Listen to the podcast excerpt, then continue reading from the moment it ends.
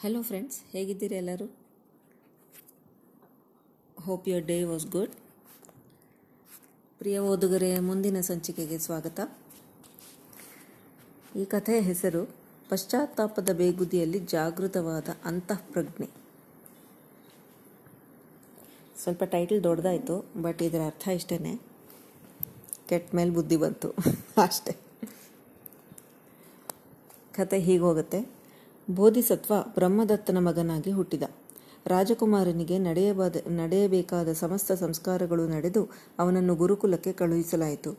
ಮುಂದೆ ತಕ್ಷಶಿಲೆಯಲ್ಲಿ ವಿದ್ಯಾಭ್ಯಾಸ ನಡೆಸಿ ಸಕಲ ವಿದ್ಯಾಪಾರಂಗತನಾದನು ತಂದೆಯ ಅವಸಾನಾನಂತರ ಸಿಂಹಾಸನವನ್ನೇರಿದ ಪ್ರಜಾವತ್ಸಲನಾಗಿ ರಾಜ್ಯವಾಳುತ್ತಿದ್ದ. ಸಮಸ್ತ ಸದ್ಗುಣಗಳ ಆಗರವಾಗಿದ್ದರೂ ಅವನಲ್ಲಿ ಒಂದು ದುರ್ಬಲತೆ ಇತ್ತು. ಅದೆಂದರೆ ಊಟ ಉಪಹಾರಗಳಲ್ಲಿ ಅಚ್ಚುಕಟ್ಟುತನ. ಊಟ ಮಾಡುವ ಸ್ಥಳ ಶುಭ್ರವಾಗಿರಬೇಕು, ಸುಂದರವಾಗಿರಬೇಕು, ಬಡಿಸುವವರು ಶುದ್ಧವಾಗಿರಬೇಕು, ಸುಂದರವಾಗಿ ಅಲಂಕರಿಸಿಕೊಂಡಿರಬೇಕು.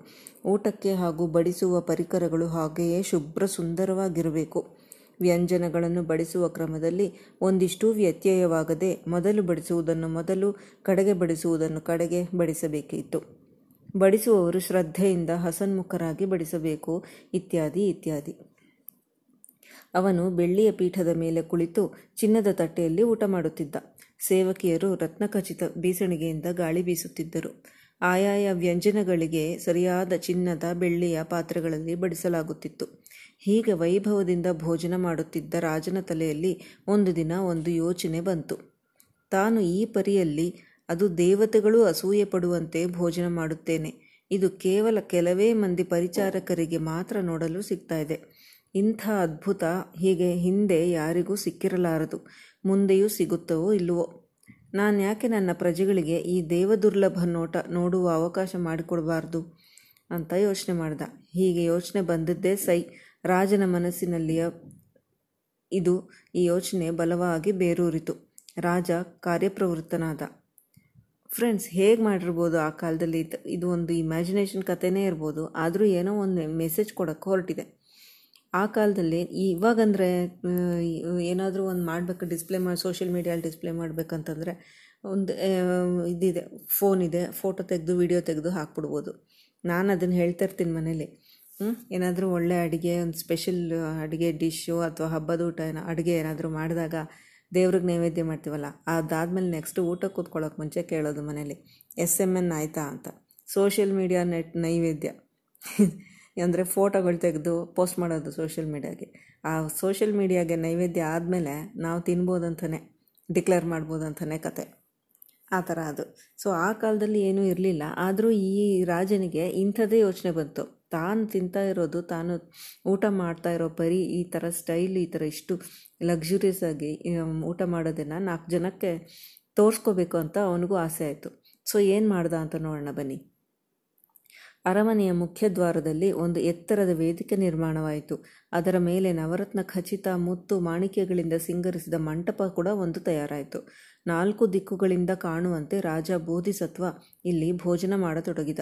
ಸರ್ವಾಲಂಕಾರ ಭೂಷಿತೆಯರಾದ ಸುಂದರಿಯರು ನೂರೆಂಟು ಬಗೆಯ ಖಾದ್ಯ ವ್ಯಂಜನಗಳನ್ನು ಬಡಿಸುತ್ತಿದ್ದರೆ, ಇವನು ಗರ್ವದಿಂದ ಪದೇ ಪದೇ ತಲೆ ಎತ್ತಿ ಸುತ್ತಮುತ್ತ ನೋಡುತ್ತಾ ಭೋಜನವನ್ನು ಸವಿ, ಸವಿತಾ ಇದ್ದ.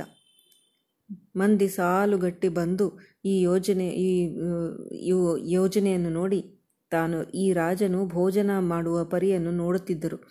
ಹೀಗೆ ಬರುತ್ತಿದ್ದವರಲ್ಲಿ ಶ್ರೀಮಂತ ಬಡವರೆಂಬ ಭೇದವಿರಲಿಲ್ಲ. ಶ್ರೀಮಂತರು ಮೋಜಿಗಾಗಿ ಬಂದರೆ ಬಡವರು ಮನಸ್ಸಿನಲ್ಲಿಯೇ ಮಂಡಿಗೆ ತಿನ್ನುತ್ತಾ, ಎಂದಾದರೊಂದು ದಿನ ತಮಗೂ ಇಂಥ ಅವಕಾಶ ಸಿಗಲಿ ಅಂತ ಆಶಿಸ್ತಾ ಇದ್ರು. ಒಂದು ದಿನ ಈ ಭೋಜನ ಸಮಾರಂಭಕ್ಕೆ ಕಡು ಬಡವ ಯುವಕನೊಬ್ಬ ಅಕಸ್ಮಾತ್ತಾಗಿ ಬಂದ. ಕುತೂಹಲದಿಂದ ನೋಡಿದ. ನೋಡುತ್ತಿರುವಂತೆಯೇ ಅವನಿಗೆ ಆಘಾತವಾಯಿತು. ಮೂರು ದಿನದಿಂದ ಅಗಳು ಅನ್ನ ಅವನ ಹೊಟ್ಟೆಗೆ ಹೋಗಿರಲಿಲ್ಲ.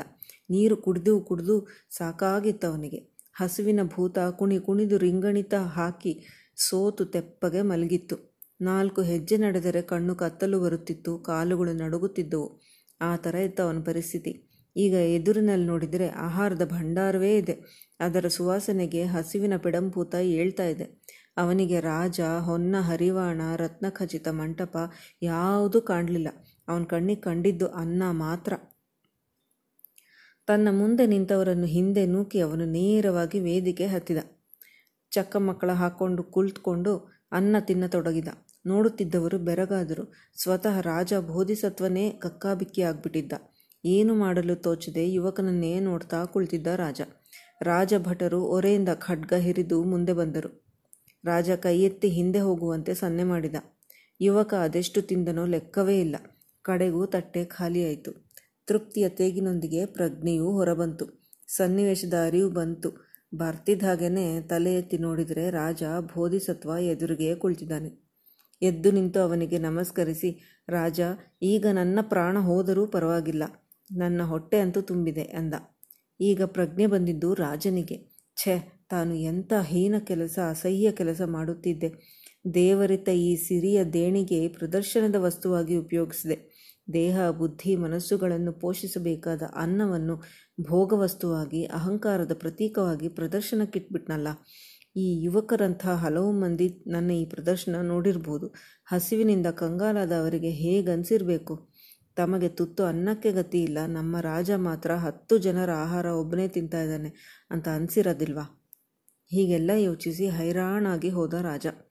ಪಶ್ಚಾತ್ತಾಪದ ಆತ್ಮಗ್ಲಾನಿಯ ಬೆಂಕಿಯಲ್ಲಿ ಬೆಂದು ಅವನ ಚಿಂತನೆ ಪರಿಶುದ್ಧವಾಗೋಯಿತು. ಸರಳ ಬದುಕನ್ನು ಆರಿಸಿಕೊಂಡ ರಾಜ ತನ್ನದೆಂದು ಭ್ರಮಿಸಿದ ಸಿರಿಯನ್ನು ಜನತೆಯ ಹಿತಕ್ಕೆ ಸಮರ್ಪಿಸಿಬಿಟ್ಟ. ಇಂಥ ಸಂದರ್ಭದಲ್ಲಿ ತಿಮ್ಮಗುರು ಹೇಳೋದನ್ನು ಜ್ಞಾಪಕ ಬರುತ್ತೆ. ಸ್ರವಿಸುವುದು ಜೀವರಸ ಹೃದಯಾರ್ಗರ್ಥದ ತಳದಿ. ಕಿವಿಗ ರಹಸ್ಯ ದುಲಿ ಕಾವ್ಯಗಾನಗಳೆಂ ಭುವನದಾಚಿನ ರಹಸ್ಯದ ಕೀರ್ತಿ ವೇದಗಳ ರವದಿನ್, ರವದಿನೆಂದಾರ್ಷಮತ ಮಂಕುತಿಮ್ಮ ಅಂತ. ಈ ಜಗತ್ತು ಮತ್ತು ನಮ್ಮ ಸಂಬಂಧ ಶುರುವಾಗೋದೇ ಈ ದೇಹದ ಮೂಲಕ ಅಲ್ವಾ? ದೇಹದ ಮೂಲಕ ಪಡೆಯುವ ಅನುಭವಗಳೇ ಬೇರೆ. ಅಂತರಂಗದ ಜೀವರಸದ ಅನುಭವಗಳೇ ಬೇರೆ. ಇದು ಸಂತೋಷವಾದರೆ ಅದು ಆನಂದ. ಅದು ರಹಸ್ಯವಾಗಿ ಹೃದಯಾಂತರಾಳದಲ್ಲಿ ಹರಿಯುತ್ತಿರುತ್ತದೆ. ಎಂದು ನಮ್ಮಲ್ಲಿಯ ವಾಸ, ಎಂದು ನಮ್ಮಲ್ಲಿಯ ವಾಸನೆಗಳು ತಳ ಸೇರಿ ಕರುಣೆ, ಮೈತ್ರಿ, ಪ್ರೇಮಗಳ ಅನುಭೂತಿಯಾಗುತ್ತದೋ, ಅಂದು ಈ ಜೀವರಸ ಹೊರ ಹರಿದು ಮನುಷ್ಯನನ್ನು ದೈವತ್ವಕ್ಕೇರಿಸುತ್ತದೆ ಈ ಅನುಭೂತಿಯಲ್ಲಿ ತರ್ಕ ಯುಕ್ತಿಗಳಿಂದ ಪ್ರಮಾಣಪಡಿಸುವ ಸಾಧ್ಯತೆಯೇ ಇಲ್ಲ. ಇದೊಂದು ಲೋಕಾತೀತ, ಆದರೆ ಸರ್ವವ್ಯಾಪಿ ಭಾವ. ಪ್ರತಿಯೊಂದು ಜೀವಿಯು ಜೀವಮಾನದಲ್ಲಿ ಕನಿಷ್ಠ ಒಂದು ಬಾರಿಯಾದರೂ ಅನುಭವಿಸುವ ಅನೂಹ್ಯ ಭಾವ. ಆ ಅನುಭವ ನಿರಂತರವಾದರೆ ಮಾತ್ರ ಅದೇ ಮುಕ್ತಿ, ಅದೇ ಶಕ್ತಿ. ಹೇಗಿದೆ ಕತೆ ಸ್ನೇಹಿತರೆ? ಚೆನ್ನಾಗಿದೆ ಅಲ್ಲ? ಕಥೆ ಕತೆಗೂ ಆಯಿತು, ಒಂದು ಸ್ವಲ್ಪ ಮೆಸೇಜು ಸಿಕ್ತು. ಅದೇ ನಮ್ಮ ಮೇಡಮ್ ಸಂಧ್ಯಾ ಅವರ ಮ್ಯಾಜಿಕ್. ಮತ್ತು ಇನ್ನೊಂದು ಸಂಚಿಕೆ ಅಂತ ಎದುರಾಗೋಣ ಅಲ್ಲಿವರೆಗೂ ಸ್ಟೇ ಸೇಫ್, ಸ್ಟೇ ಹ್ಯಾಪಿ. ನಮಸ್ಕಾರ, ಬಾಯ್.